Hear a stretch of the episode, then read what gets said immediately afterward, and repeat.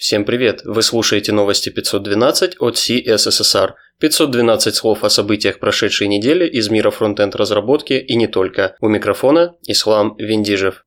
Компания Tech Media, владеющая веб-порталами Хабра Хабр и Geek Times, заявила о намерении вывести эти продукты на международный рынок. Первым шагом стал перевод порталов на домен .com. Хабра Хабр также был официально переименован в Хабр для упрощения восприятия англоязычными пользователями. В планах компании интернационализация порталов. Пользователь сможет как поменять язык интерфейса, так и выбрать язык контента. Одним из направлений работы станет также перевод популярных русскоязычных текстов на английский язык. Роскомнадзор не оставляет попыток заблокировать мессенджер Telegram. На этой неделе пользователи Рунета испытывали сложности с доступом к некоторым сервисам Google, а также научным интернет-ресурсам, Smart TV и другим сервисам. В ночь на 27 апреля на несколько часов оказались заблокированы некоторые IP-адреса крупнейших соцсетей – Facebook, ВКонтакте, Twitter, Одноклассники, а также поисковой системы Яндекс. Доступ был оперативно восстановлен, однако результатом ошибочных блокировок стали официальные заявления крупных IT-компаний о резко отрицательном отношении к сложившейся ситуации. Новости релизов. 24 апреля состоялся релиз Node.js 10.0. В октябре эта версия перейдет в категорию с долгосрочной поддержкой LTS. Среди нововведений заявлены полная поддержка NAPI, API для создания нативных расширений, поддержка Time Travel Debugging для синхронных функций и генераторов, улучшение стабильности. С полным списком изменений можно ознакомиться на официальном сайте. 26 апреля вышел дистрибутив Ubuntu 18.04 категории LTS. В этом релизе ядро Linux было обновлено до версии 4.15, улучшены стабильность и безопасность, расширен перечень поддерживаемого аппаратного обеспечения.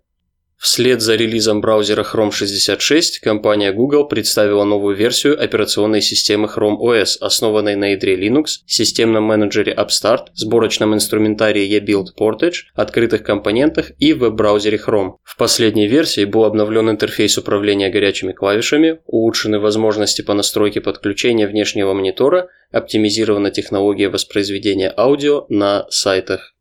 Интересные публикации.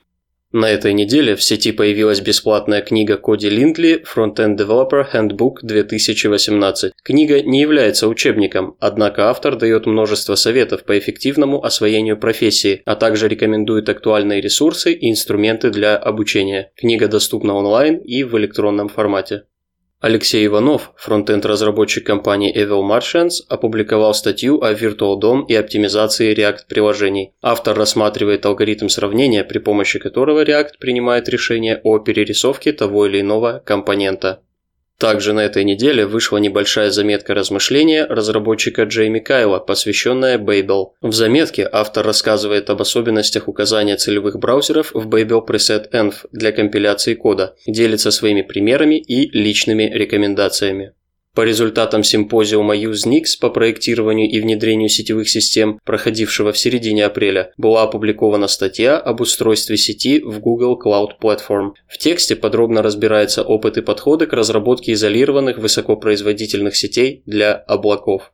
Также на этой неделе в нашем поле зрения оказался интересный ресурс VS Code Can Do That от Берка Холланда и Сары Дресснер – это подборка малоизвестных полезных возможностей редактора кода VS Code. По соответствующей ссылке вы можете найти ряд коротких демо, а также изучить официальную документацию.